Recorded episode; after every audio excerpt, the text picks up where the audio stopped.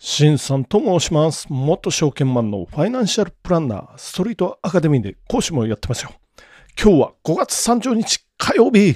まあ、午前中は雨降っててね、昼から晴れたかなっていう感じですけど、皆さんのところはいかがでしょうか？じゃあ早速やっていきましょう。聞くだけちょっと気になる今日の経済ニュース。まず一つ目のニュースはこちらから、米株 ETF 流入8割減。1から5月、景気減速を懸念。消去法の日曜シフトということで読んでいってみましょう。米株式市場で米国株に投資する上場投資信託 ETF への資金流入が細っている。年初から5月までの累計流入額は前年同期比に比べ8割減った。米国は根強い物価上昇圧力を背景に追加利上げの観測がくすぶる。景気減速で企業業績が悪化し、株価の下落が懸念されているためだまあ日経以外は載せないかな。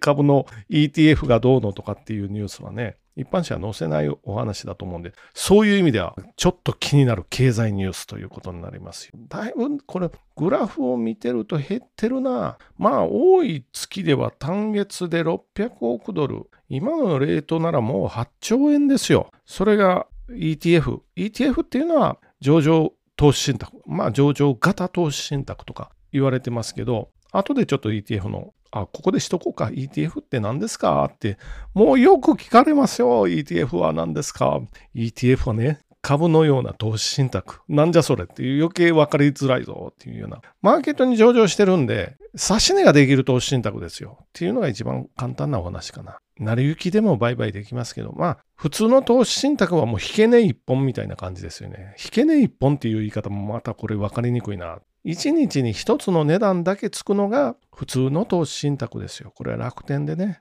毎月毎月積み立て NISA でコツコツ買ってるのは、あれは値段は指定してないんですよ、実は。この3万3000円の範囲内で買ってくださいねって言って、はいって言って、で、買われる。でもあれは実は、例えば基準価格指定ではない。3万3000、まあちょっと難しいかな。引け値1本で。あ、売りの時が分かりやすいですよね。売ってみて、あ、思ったより少ないなとか、そんなめちゃくちゃかからないですけど、あこんだけかってなるのか、うん、まあ分かってたよ、なるのか。ETF っていうのは差し値できますよ。100ドルで売りたいってなったら100ドルで売りますよ。それ以外に99ドルまでしか上がらなかったらそれは売れないですよ。そういうことができるのが ETF ということになってきます。流入額が減ってますよっていうことで、アメリカでは流入額が減ってます。主には、うん、8, 8割ぐらい減ってますよね。で、中国も流入からあ中国はもともと流出していた。しかも中国は流出。で、カナダも流出。じゃあどこが支えてますか？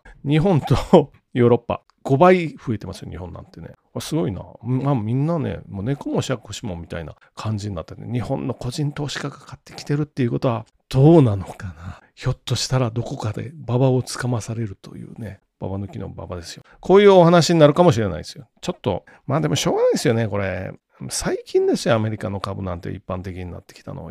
ETF も最近ですよ。なので、まあ普通はしょうがないですよ。で、ちょ毛色の変わってるところで珍しいのは MSCI、ジャパン ETF。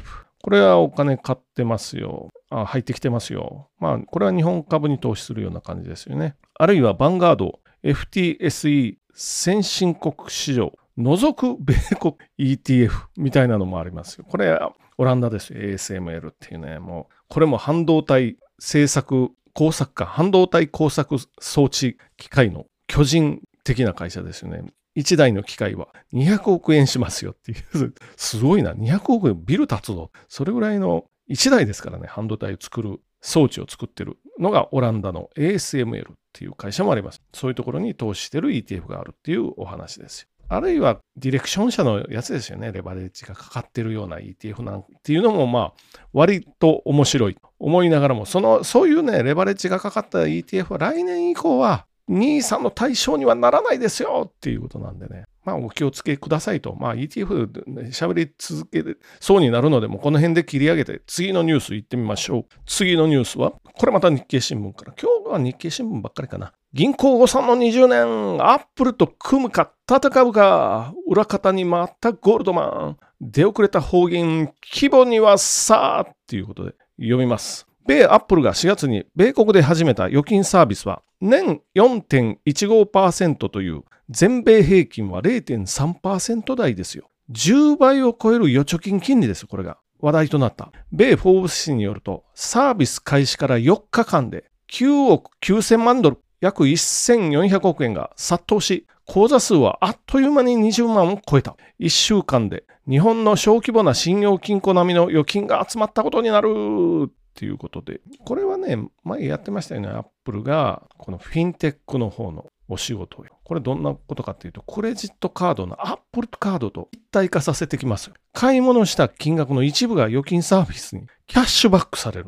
で、キャッシュバックされて他にもお金を入れてたら4.15%で金利がついていく。まあそういうことで。まあアメリカの銀行もご多分にもれず低いな。0.3って低いな。確かね、2年もの国債でも4%台の利回りが出てたんで、まあ0.3ならお金預けないっていう人もいっぱいいますよね。金利は低い。SVB っていうシリコンバレー銀行のように破綻のリスクはまあまあある。金利は低い。で、アップルのようなこの4.15もあるし、アメリカの MMF ですよね。米国 MMF っていう、まあ、証券会社版のまあ、預貯金サービス的なもの。これも4%台の金利出してますから、これはね、楽天で預貯金できますからね、アメリカの 4. 何パーセントの金利で。なので、日本の都市銀行で例えば1円ずつのスプレッドっていうか、まあ、為替手数料を取られながら、はるかに低い外貨建て定期なんてやってたら、そりゃちょっとね、っていうお話ですよ。情報を知らないとそちらの方に流れていってしまうので、まあ、とりあえずは読みましょう。日経新聞でもいいし、何でもいいので。まあそ、こういうニュースはつらつら載ってますよ。まあ、そのためにこれをやってるんで、このポッドキャストを聞いてもらえば、それでいいんですけど、で、アップルが力を入れてきてます。これはゴールドマン・サックスと組んでっていうお話で、ゴールドマン・サックスはもう世界最強の証券会社と言われている、そういう会社ですよ。平均年収6000万円ですよ。っていう、もっとかな、それちょっと前のデータなんでね、もっと言ってるかもしれないんですけど、そういう証券会社もアップルさんにはかないませんよ。もう一緒にやらせてください。というふうな 感じで、組んでやってます。で、日本は出遅れですよっていうことですよね。まあ、まあ、アップルからしたら、日本はまあ別にどうでもいいけどっていう感じになってるかもしれないです。昔は日本はすごかったですけど、今や日本はね、ちょっと遅れてきた。いや、何週、何週か遅れてきてる。そういうことになってますので。で、日本の場合、ブロックチェーンでも人工知能でも出遅れてますよ。そもそもデジタル化に出遅れてますよ。いやいや、もっと、もっと言うと ATM に並んで紙のお札を出して通帳ジャリジャリジャリジャリじゃないか。シャリシャリって通帳を入れて記帳しててもうその昭和のスタイルですよまだね。遅れたどころじゃないっていうようなそういうお話になってますけどアップルの預貯金サービスが、まあ、日本の日本にも入ってきてユーザーを捉えてしまうと日本の地方銀行はこれはどうなるかなと思いながらもまあじゃあ次のニュースいってみましょう。はい次のニュースもアップルですよ。日経新聞から。XR 端末、離陸なるか。アップル参入に行きたい。仮想複合現実。スマホ並み普及には壁っていうことで読んでみましょう。米アップルが日本時間6月6日から年次開発者会議 WWDC みたいなに注目が集まっている。WBC、いや違う、WWDC 長年噂されてきたヘッドマウントディスプレイ HMD が発表されるとの期待が高まっているためだ。仮想現実 VR や拡張現実 AR を XR 端末市場が本格リリースする可能性があるっていうことで、これちょっとね、噂されてて当然、まあ知ってました。いまいちね、メタですよ。Facebook。これはメタバースっていうことなんで、メタバースにもう社運をかけて、かけて名前まで変更したあの Facebook がもう一つうまくいってなくて、やっぱりこのヘッドマウントディスプレイ、まあ、ゴーグルって言いますよ。ゴーグルは、これは不発かな。PSVR2 もこの間出たとこなのにな、うまくいかないかなと思ってたらこういうニュースが出てきたので、まあ、ちなみに昔、昔じゃないけど、去年、一昨年ぐらいからこれは言われてまして、で、アップルがゴーグルを出したこれは30万はするんじゃないかなって言われてたんで、30万か。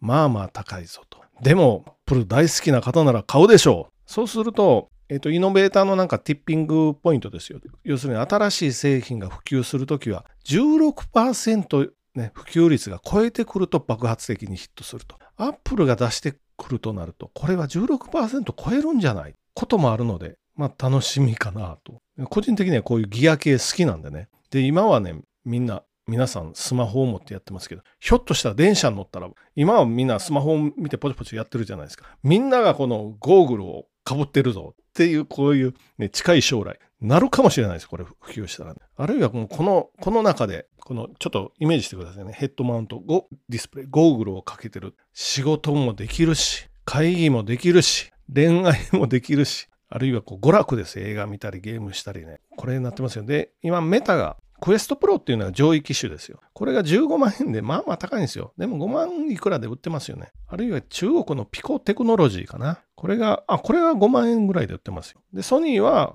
ご承知の PSVR。これは74,980円額で売ってます。いまいちね、このね、さっきのメタバース、なかなか伸びなかったんですけどね。まあさっきも言ったけど、まあいいか。Google もまあ13年か、10年前かな、メガネ型端末っていうのを出してたんですけど、これが不発でしたよ。10年ぶりの、これはどうなるかと。普及したら、またこれはこれで面白いかなと。まず一つ目のニュース。アメリカの ETF にちょっと資金流入が細ってきてますよ。これはアメリカとか中国とか減っていってますよ。逆に中国とか流出していってますよ。っていうお金がね。っていうお話。じゃあそれを支えてるのは日本のお金だとかヨーロッパのお金は入ってますよ。かなり増えてますよね。で、二つ目、銀行サービス。これはかなりの勢いで増えてきた。日本に入ってきたらどうなるかということですよね。まあ、日本の昭和のお話ですよ。あの、紙の通帳と、みたいな ATM で現金っていうのは、これは銀行にとってもね、あの ATM の維持ってめちゃくちゃお金かかるらしいんで、まあできたらもう皆さんネットバンキングにしてくださいねっていうふうに銀行は本当は思ってるんですよ。あれ1台100万とか200万かかりますからね、年間コスト。それが結構ずらっと並んでたら、それならセブン銀行でお金ちょっと銀行側が手数料を払ってやってもらった方がいいかなとかって悩んでるところ銀行も結構あると聞きます。まあそうなるかどうなるかっていうことですよね。3つ目、VR ゴーグ。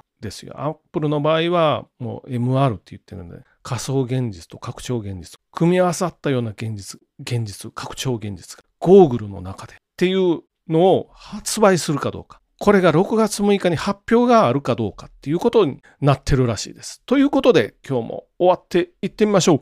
じゃあご清聴どうもありがとうございました。